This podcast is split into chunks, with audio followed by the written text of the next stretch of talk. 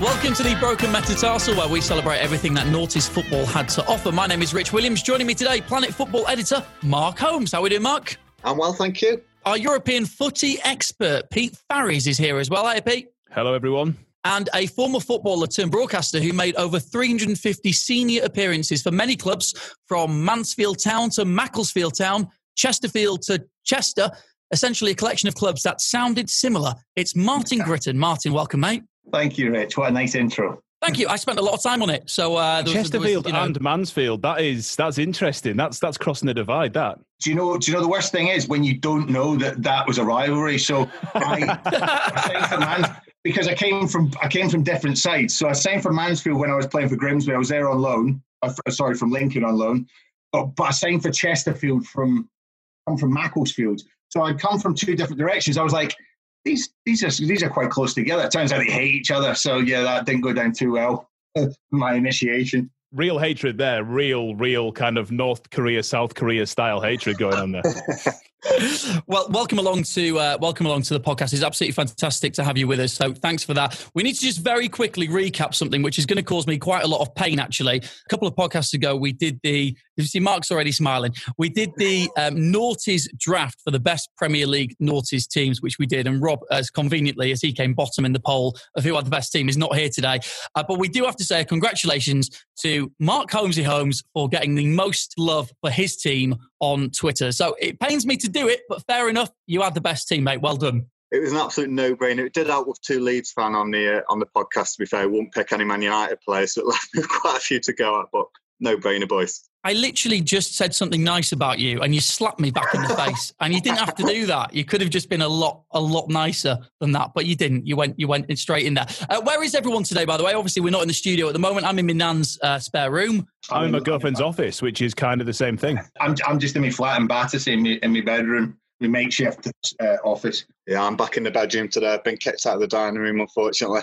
Oh, mate, I knew that was only going to last for 1 week before you got kicked out of that. Okay, well, let's get on with today's podcast, because each episode we dig into one element of the noughties, from the sublime to the ridiculous. Today, we're talking players moving from team to team, the ones that shocked you, the ones that made your smile beam, from players you never thought would grace your grounds to the ones that were signed but then rarely found. Signings that left you feeling head over heels. Today, we remember the noughties' craziest transfer deals. So, Mark, just give us a little bit of background on why we decided to do this pod. We mentioned it on the things we loved about the 2000s as one of the things we liked most, were just transfers that just caught you off guard, really, and took you by surprise. Because back in those days, stuff could happen without you finding out about it, until literally a player was holding the shirt in front of their own man. And there's sort of three types of mad, weird transfers. There's like the wow signings that were like, Jesus, that is, shocking the world kind of thing. Then it's like the what the fuck signings, really, when a club signs a player, you think, what is happening there? What are they doing signing them? And then there's those ones that are just a little bit dodgy, and we think, what's going on there? So there's a lot to go at in three quite separate kind of weird transfers. Before we get into those kind of three things, Martin, you're the only one here of experience of transferring. You'd have plenty of transfers. But generally speaking, the inner workings of those transfers, the strange things that go on, there must be quite a lot of stuff, particularly back in the noughties, where you think, really? Yeah, the oddities of, I suppose, when you move teams and there's literally no airs or graces, unless it's in the summer, you've just got to go the next day. So, like, I remember driving up to Grimsby from Torquay on Christmas Eve. I signed for them, and that was just like, I was straight into a hotel on my own, over Christmas in Grimsby, and I was just like, what the hell? Because it's quite bleak up there as it is. So love a seaside town, obviously. I did love my time at Grimsby. It was a great experience, but yeah, that was a shock to the system, going from the English Riviera to the North Sea. In the lower leagues, it's a lot simpler because you know. It's the old facts. It's just like a simple piece of paper. You've got your contract. It's pretty straightforward, but the legalities of the modern transfer is a little bit different. I mean, obviously, you don't have to name names, although you can if you want. But what's the sort of weirdest transfer story you've heard when you've been sort of in and around the game, obviously?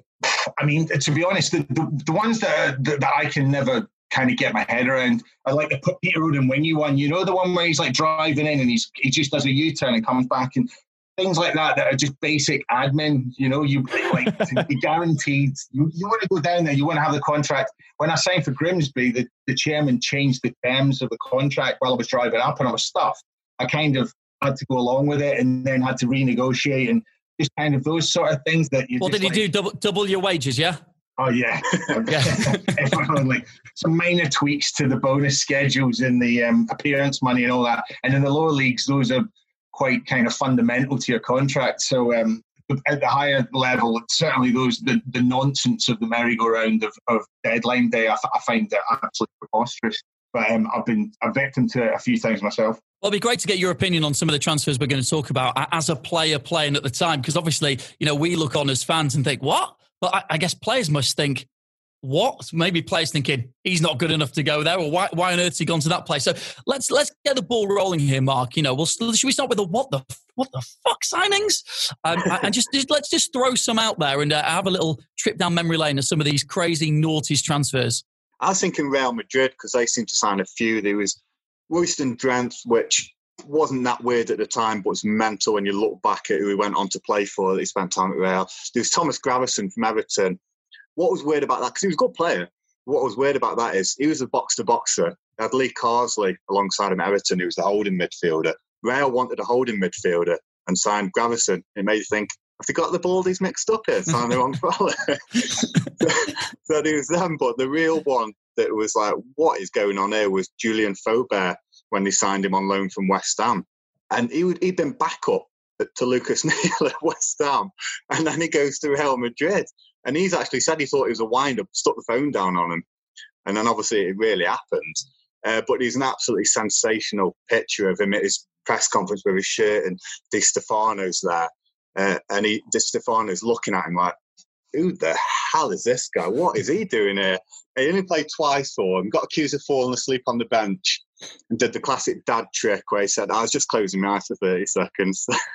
So that's a legitimate excuse. I was just wanting to catch 30 seconds closing my eyes. You were on the bench, mate. You can't close your eyes whether you've fallen asleep or not. That's just the worst excuse ever. You can't really say you're bored either at the Bernabeu, out on the bench watching Real Madrid. To be honest, it was a shit game. That's just fancy 30 winks. Is it legitimate to say that if any player receives a phone call and they themselves are thinking, you what? Then that's a strange transfer in itself.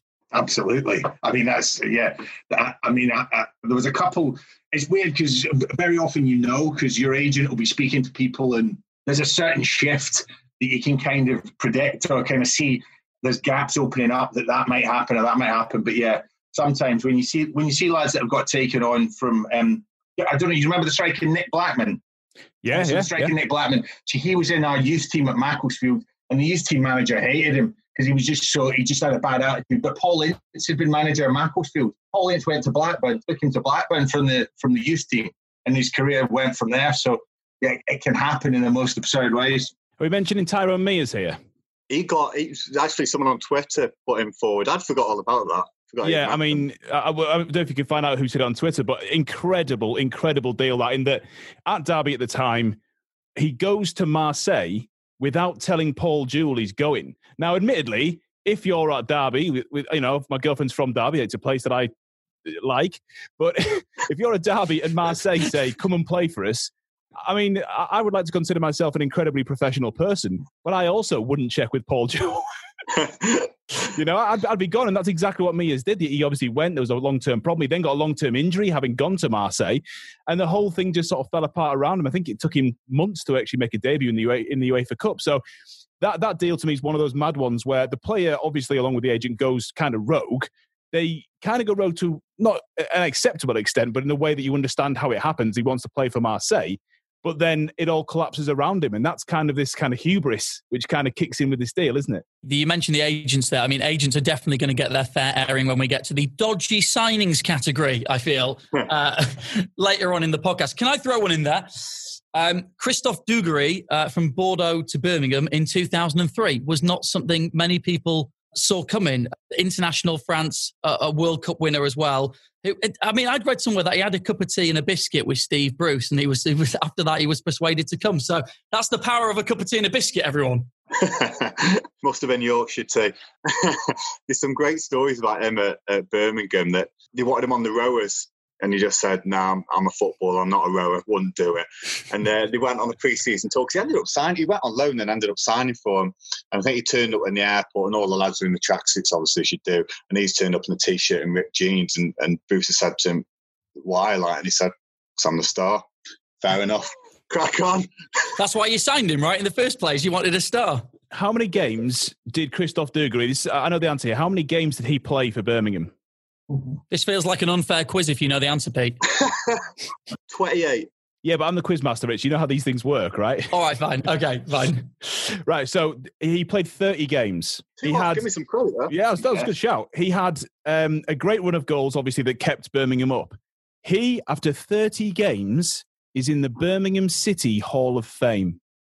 He was up front with Jeff Horsfield, right, who'd come from Halifax. I mean, what are two worlds coming from different ends of the spectrums to come and combine there, that Jeff Horsfield ends up playing alongside Christophe Dugarry. It's just absolutely mind-blowing. You would never have even conceived that idea, would you? Just to go back quickly, mine, to what we were saying earlier in terms of Dugarry going in, having a biscuit with Steve Bruce and everything else. How was your experience of how much a manager can change your mind? What's the kind of the relationship there? It, obviously, also taking into account, you probably have to move clubs. If you think about it, the only person you have to please at a football club is the manager. Doesn't matter if the fans don't like you. It doesn't matter if your teammates don't like you. If the manager doesn't like you, you're not playing. So that relationship's really important, but also you get to know how much they want you.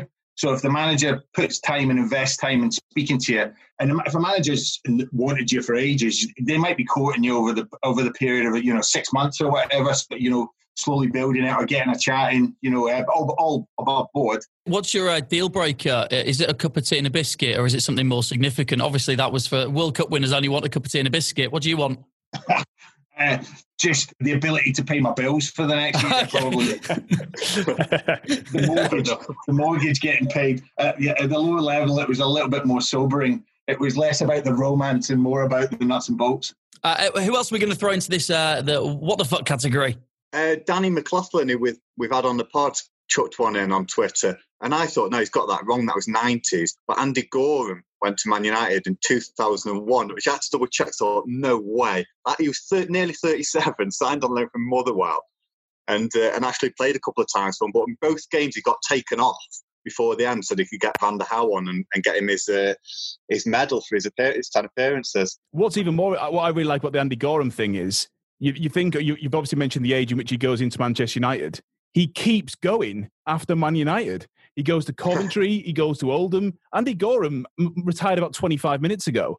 Like, he just kept going. If we're speaking about, what the fuck kind of signings, we have to give a mention to Bolton, really, don't we? Who had a series of players during the noughties that you were just like, what are they doing there and how are they so good? Yeah, I think Dugarry as well and all the Bolton ones come into, like, the wow signings, really. Like, it was what the fuck Birmingham signed Dugarry and stuff, but like Okocha, Hierro, Campo, Okocha and Dugarry up front for Bolton, like what the hell is going on here? Just ridiculous, but it was amazing. I don't know how old I would have been at that time, but I was doing a Bolton player celebration, like playing for my local team, doing the old one-legged dance, the Okocha dance. That's a Bolton player. That's how much everyone loved Bolton at that time. It's just absolutely brilliant. And just Okocha, those 2-3 kicks against Villa, I think it was, the rainbow flick over Ray Paul's head. Like, that team has made such an impression all these years on. But they still had like Kevin Davies playing for them. The mix of it all was just ace. It was the flair with the kind of, and this might be unfair, but with that kind of traditional view of Bolton, and actually what has become now the view of Sam Allardyce actually as a manager, to have all of that flair in there, it was just unbelievable. Djokayev arrives from Lawton, things going a little bit sour for him in Germany, but this is Yuri Djokayev, for the love of Christ. He's played at Monaco, he's played at PS Inter. He's unbelievable. And he just walks through the door and starts doing these amazing things. And that was during a period, my club, Middlesbrough, were making kind of huge signings like that as well. I mean, we could argue that in terms of the what the fuck signings, Janninho, Ravanelli, Fabrizio Ravanelli signed for Middlesbrough. I mean, that is one of the maddest things you could ever think of in your entire life. And I experienced it. For a year, he was unreal. And then well, we all know what happened. But the fact of the matter is, the overstretching for these names, clubs could financially afford to do it still, like Bolton, like Borough, like a few others. You could still stretch for these big names. And then Campo, Hierro, you know, like we've said, these incredible players at Bolton. It is the juxtaposition, isn't it, of the names followed by Bolton, isn't it? That's the thing. I think also as well, more so now than ever, is that actually any kind of top flight team can sort of sign. You wouldn't be shocked to hear any team signing an exotic kind of player or something like that because they've all got the money to it. It's crazy. But then that was a bit like, why would they be there? It didn't kind of make sense. But it was brilliant to watch. Yeah, I was going to say, I'll throw a couple more players in the what the fuck category for weird ones. You know, when they crop up, because I played most of my career in League Two, and you just get like when Edgar Davids signed for Barnet. Yeah. Yeah. And then you just like, you're playing against him and you're like, that's Edgar Davids. And you're still kind of pinching yourself because even if it's a shell of the former man, it's still Edgar Davids. It just kind of doesn't sit right. It's like some weird Football Manager thing, you know, you're just like, what's going on here? As you're going into that game as like as an opponent, the idea that you're about to play against Edgar Davids, is it kind of like, right, so we've got Edgar Davids on Saturday. what's the preparation like for that? In those sort of anomalies, it doesn't really make a difference because you feel sorry for Edgar Davids because he's surrounded by the rest of the Barnet team. Do you know what I mean? So it's like they weren't a good side at the time. So if you've got a player, I remember playing, I think we played Wickham. Wickham were a decent side in League Two. Certainly, they always went up. And they had Rob Lee, was kind of their sitting midfielder, and he just was a class above.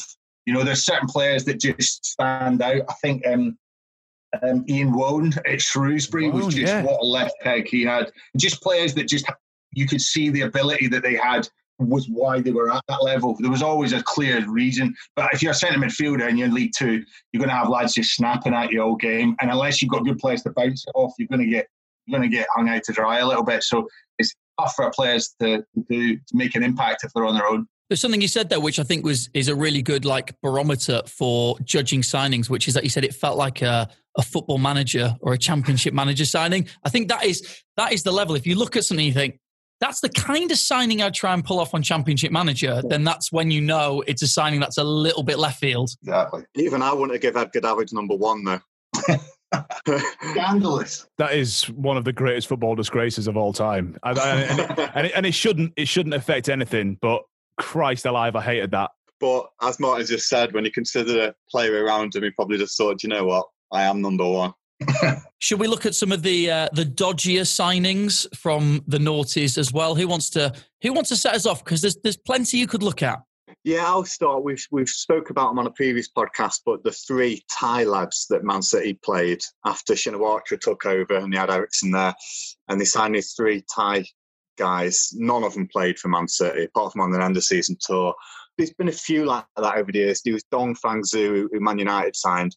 And there's Lee Wai Feng, who Everton signed when they had K-Jam, the shirt sponsors. And whenever there's a signing like that, it's wrong, but you do automatically think, oh, they're trying to exploit a market here. Great thing about Dong, I don't know if this is true or not, but there's a story going around that after he retired, he had plastic surgery so that he wouldn't get the piss taken out of him when he was walking around wherever he lives because he was made no impact to Man United. No, seriously. Well, it's a story. I really hope it's true. I don't know if the three Thai lads who Man City had, actually had decent careers, just not at Man City. But we spoke to Michael Ball about it, didn't we? And just a crazy trio of signings. Yeah, in fact, let's just have a listen to a little bit of the interview we did with Michael Ball when he was talking about what it was like under the Thai owners and especially that kind of transfer merry-go-round and what it was like as a player at City at the time. We spent a lot of time in the canteen at Manchester City in the old training ground there, and it was quite a large bit with the TV, so that was our sort of relaxing time after lunch to sit and watch a few football games, a game of pool, etc. And it was always sort of the same old faces, and then all of a sudden within a week there's players turn up with two or three agents, then there's the Thai owners, and then there's the Thai owners, the bodyguards, the driver, the mums, the dads. There was a lot of people there, and you didn't know if you could say what you wanted to say. You didn't know if anything's going to get leaked out. There was some agents who were new locally were bringing the players in, and they were just all sitting around the canteen. It was like a, normally a football club, that's sort of like a closed part of the training ground. It's for the players only, but it was such a busy time of convincing players to come and treating them well that every man and the dog were just sitting around everywhere, and you didn't know which one was the player, which one was the agent, which one was the son. So until they actually put the training kit on, we didn't actually know who we bought half the time. So there you go, Michael Ball talking about the comings and goings of many random people at Manchester City. But, you know, Martin, if you're a player like that and you just sat in the canteen and you're like, who are these players? Was it a case ever where you don't know a player's been signed until they just turn up with the bib on the next day? Yeah, that's one of the most jarring things, and particularly if it's a player in your position, you know, and you've not had any inkling, and the first place you find out is on the back of the paper and the evening news, and, you know, then you're like, hang on a minute, we've just signed a striker, and he's a big striker, and he's a target man, and I'm like, well, why would we sign him to sit on the bench? So you just kind of, those sort of things are jarring. But yeah, the weird ones are when, you know, they come over, you know, with the agents and the kind of entourage and that sort of element, and I think that was the real kind of watershed for that, wasn't it, City? The fact that those players didn't really feature, it's dodgy, weird signings, but it's not kind of mind-blowing to me. Whereas if you look at someone like, I know this is the end of the 2000s, but Bebe, for example, from Manchester United. Now, Bebe's a mad one because everyone thought that Sir Alex Ferguson and a giant Manchester United scouting team had signed the wrong person. That was the rumour that went round, wasn't it? If you look at the other half of Manchester, it was that Bebe was not the person that Manchester United wanted to sign. How the Christ can you spend £8 million on a player with that kind of scouting system, with Sir Alex Ferguson in charge, and it'd be the wrong player? Mark, you're pulling your face at that. You don't seem to agree. I'm just pulling my face because it's 2011, I think, wasn't it? 2010 he signed. Oh, here we go again. Is that in the 2000s? By the way, technically not in the 2000s. That's in the 10s. Technically in the 10s. But don't worry about it. It's all good. It was towards the end of 2010, but it was 2010. I did my research. No, but the 10's not in the noughties. That's the point. He's not saying it's not 2010. Oh, I can't be asked for this again, lads. We've had this before. Martin, what was your take on when you look at other dodgy signings, or certainly dodgy routes to being signed? John Obi Mikel with the whole wrangling between Chelsea and Manchester United at that point, and Fergie and Mourinho, and he signs for one and he signed for Man United, then he hasn't, and he ends up at Chelsea. That was one of the strangest sagas of any transfer saga, the whole decade, really. Yeah, absurd. And you look at players in that position, though, I mean, they're just doing the best that they can to probably leverage. But I would imagine going up against Ferguson and Mourinho is a bit of a rock and a hard place situation, you know, because you're not... I would imagine if both of them want you, that's great, but you don't want to piss them off. What was mad about that transfer is that when it all got sorted out, Chelsea ended up paying Lynn Arsler, the team in Norway, $4 million. He paid Man United $12 million to get, and he never even played for him. Imagine if you can do that, $12 million for a player who never even plays for you, take it. Well, that is name on a piece of paper, didn't they? Signed and good to go. He was at the press conference with the shirt and everything, wasn't it? Must be the most high-profile person to not sign for a club, if you see what I mean. It's got to be up there. I mean, there's no question. It's got to be up there. Who else have we got on the list of interesting signings? Mentioned briefly in a podcast we've done before, we have to give credit to West Ham, of course. Yeah, Tevez and Mascherano. That will forever... I don't know what you think about this, Martin, but that story will forever kind of be used as a watermark, as whereas football maybe lost its mind a bit, because Sheffield United understandably fucking furious after that. Carlos Tevez doesn't score, people forget. He didn't score for his first 1,000 odd minutes. It took him a long time to get going. He does score against Manchester United and get there. It was a pretty important one that he did score there, wasn't it? Yeah. Mascherano barely plays. I think seven or eight times he plays Mascherano before he heads off to Liverpool in the... Couldn't get in front of Hayden Mullins, could he, to be fair? Yeah, I mean, and who could? But that obviously, I mean, people know the story. Third-party ownership, I mean, was it Mistair Holdings and something else, wasn't it? And obviously Kier Jurabchin, and it all just builds and builds. And actually what happens is two phenomenal players come from Corinthians, but in the end, Sheffield United perhaps unfairly go down. Mascherano goes to Liverpool in the January, and Tevez keeps West Ham up and then disappears. I mean, it's just... that story, I mean, in terms of signings, that's carnage. My mate, when I lived in Manchester, I was mates with the translator.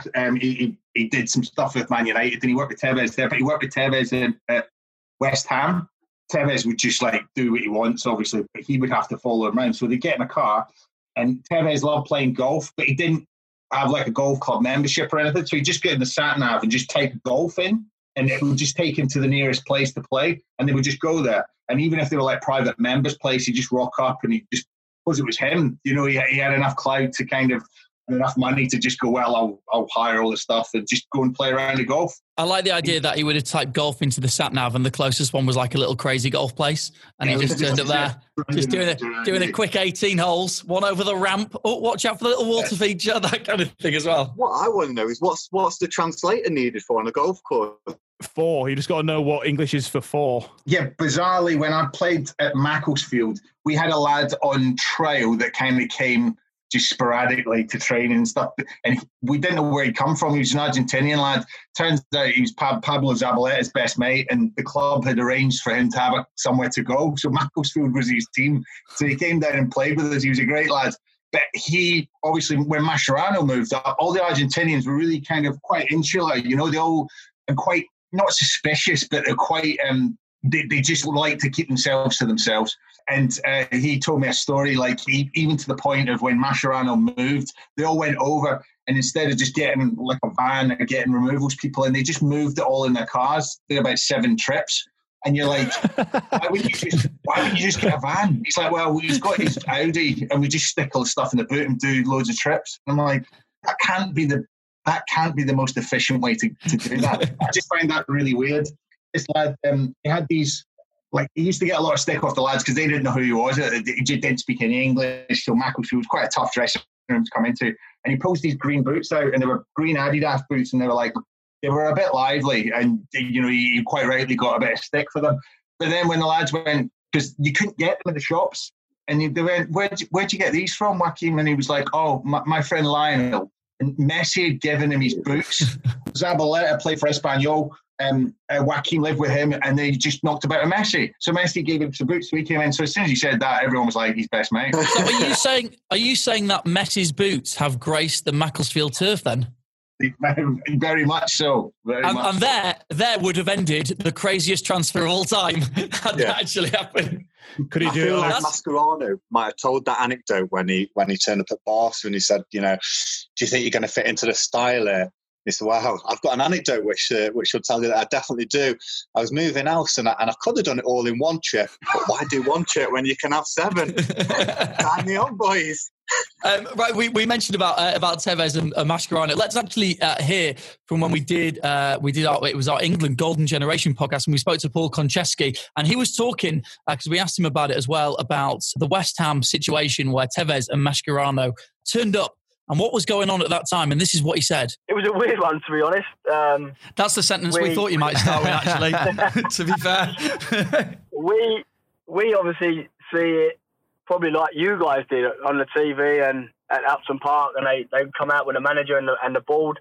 And then we was at training one day, and they just come out to train. So we didn't have no inkling that these boys were coming. And I think it was kept quite quiet. No one knew nothing about it. So when it did obviously happen, we see it probably just like the public see it as well. So what was it like in training when they first start playing? Is there almost a bit of a rivalry there, kind of thinking we need to welcome these to England in the Premier League? Difficult because they didn't speak English at the time. You have, you know, football banter, and you have banter, and you do this and you do that, but then they're not really joining in. To be fair, Mascherano is really good. He learned English really quick, and I think Carlos, I think he understood a lot more than he let on. But I think a lot of players do that, don't they? But towards the end, listen, he got involved and it was really good. But that was two fantastic footballers. Let's not be critical about them. That was two fantastic footballers, and the standards when they was on form was unbelievable. And it was good to have them about in the training ground. Well, that's what I wanted to ask, because obviously Javier Mascherano didn't really stick around for too long. I think he only made about 5 league appearances. After watching that, did you expect him to go on and have the career he had with Barcelona and Argentina and Liverpool? You could see he could play. But I'm not going to lie, you knew he could play, and maybe it was political. He didn't play at West Ham because the manager didn't bring him in and whatever. But you knew he's an Argentinian international. He must have something.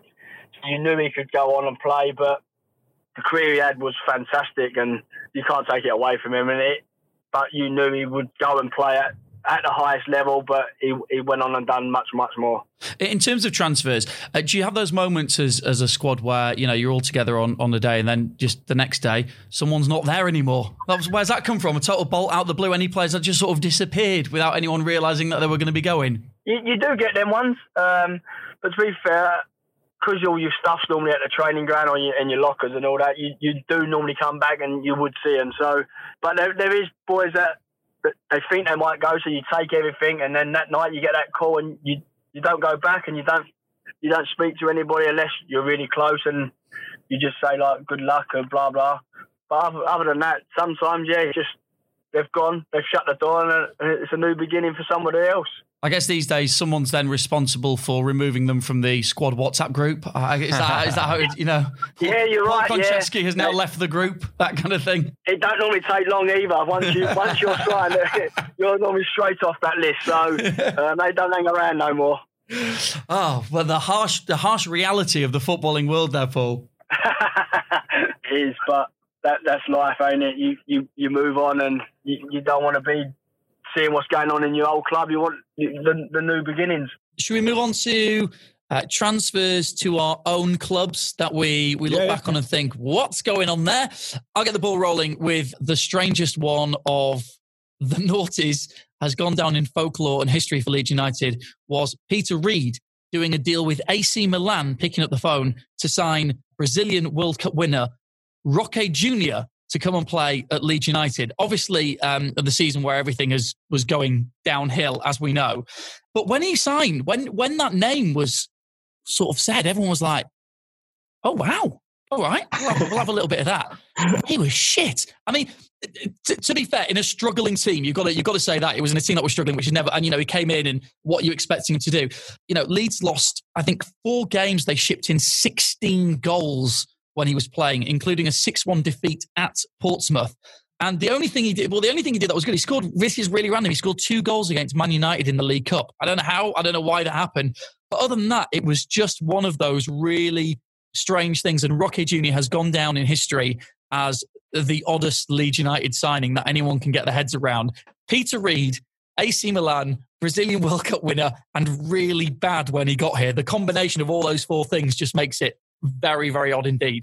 To be fair, Rich, at that point, you could have put Messi in that team at Leeds and you'd have still been absolutely fucked. So even in some shiny green boots, I think we would have still been a bit screwed. And if I could just add one more in as well, because that's Roque Jr. as one. And this is actually at the end of that season. So Leeds get relegated at the end of that season. The following season, Alan Smith, Leeds born and bred, Leeds through and through, the man that if you cut him, he would bleed Leeds United. A man who said he would never play for Manchester United. And of course, the circumstances were strange. A man who on the day when Leeds went down on the final game of the season, I was there in the sunshine, sat in the East Stand. Leeds drew 3-3 with Charlton. And Alan Smith, who never takes penalties, took a penalty and scored that day. A man who scored in the Champions League, who scored on his debut for Leeds United, I'm pretty sure, was it at Anfield, possibly against Liverpool? A guy who you would never associate with the red and the cross of the Pennines to Manchester United. A man who, after that Charlton game, Leeds fans knew he was going to go and was held aloft by the fans on the pitch, then went off and fucked off to Man United. Are you kidding me? It's all been building up to this, hasn't it, Rich? 2 series in, last episode, this is what it's come to. This is what you've been waiting for. It's off your chest now, mate. Well done. The Alan Smith breakdown we all knew was going to happen has finally happened. I just couldn't get my head... I don't think he could get his head around it either, to be fair. But for me, Roque Jr. and then Alan Smith will be the Leeds United ones. Who else has got to throw on in? I've got absolutely loads, because we were owned by Icelanders up until 2006, and there was all sorts of mad stuff happening. I mentioned Sammy Vangora, the guy who went AWOL when he went to the AFCON before. But two that stick in my mind were Triggy Goodmunson and Toddy Good-Johnson. It was Pulis's last season under the Icelanders, and there was talk of was getting a bit of money, and I think he wanted to sign Lee McCulloch, and it never come off.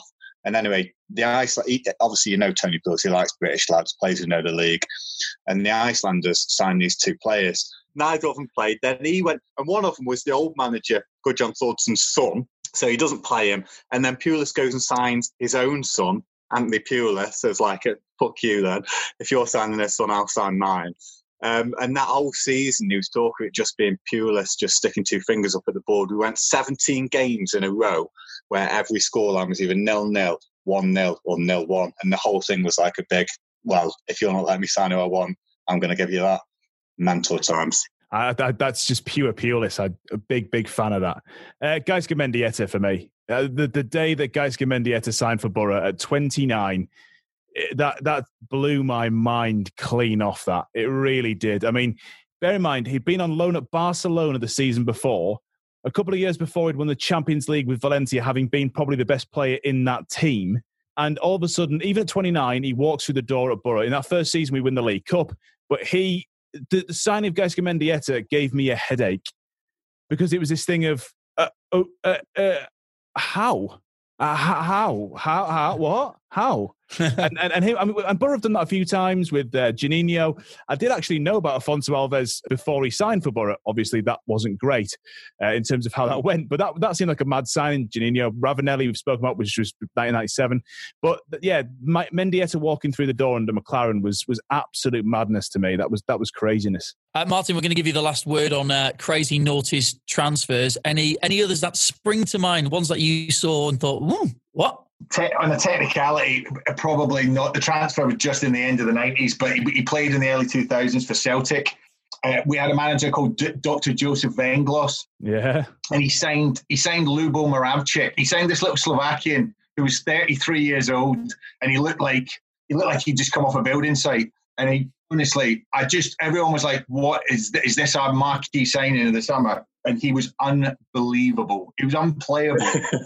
And just like I had when I played for Plymouth in the early 2000s, we had a couple of players come down from Scotland, from Paul Sturrock.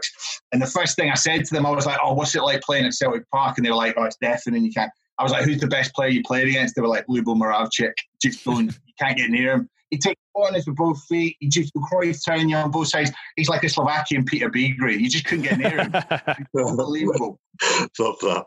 What I would like everyone to do is, just of all the ones we've discussed, I would like you each to pick the one, whether it's a what the fuck signing, a wow signing, one for your club or whatever, the one that if you had to pick one as the most standout of the noughties, which one would it be? I'm going to go for which we haven't mentioned. What? Luis Figo. You can't do that. Well, I was going to do the same thing. Figo to Real Madrid again. Just unbelievable. That was a transfer which the whole world was talking about. He'd said he wasn't going, and then he goes to Real Madrid. He has the pig's head thrown at him when he's taking a corner. Just that whole saga was just everyone was talking about it. So that one. That's a real bending of the rules there right at the end there, mate. I was going to do exactly the same thing though with Figo. I think it's Tevez and Mascherano. That's a signing that's so mad that the world of football changed. that's the Tevez Mascherano changed everything. So that to me is unbeatable and unparalleled in mad signings for me. I'm a big fan of the Bolton setup. You know, any of those lads. I just like the idea of Jay-Jay Okocha, even Campo, and just knocking about together. You know, just going down to KFC and just walking the streets of Bolton. Just be amazing. And also the quality of the football was just sensational, you know. Yeah, I mean, what a side they had. So yeah, the Bolton years, the glory years. There you go. The Bolton glory years is an interesting sentence to finish up this episode of the Broken Metatarsal. But hey, that's where we ended up with the last episode of this series as well. There's plenty to get stuck into from both series if you fancy something to fill your ears when you've got a little bit of time at home at the moment. Loads of episodes from all sorts of things from the noughties. So definitely get stuck into that. Thanks to everyone, by the way, who's been reviewing and rating. We are hugely, hugely grateful for that as well. But until the next time, whenever that might be, Mark, Holmes, thank you very much. Adios. Pete, you can go and reminisce about Middlesbrough's glory days. Long time ago. You might have to do some digging there. And Martin, thank you so much for joining us on the podcast today. Thanks, lads. It was a pleasure. And we'll see you next time on the Broken Metatarsal. Take care.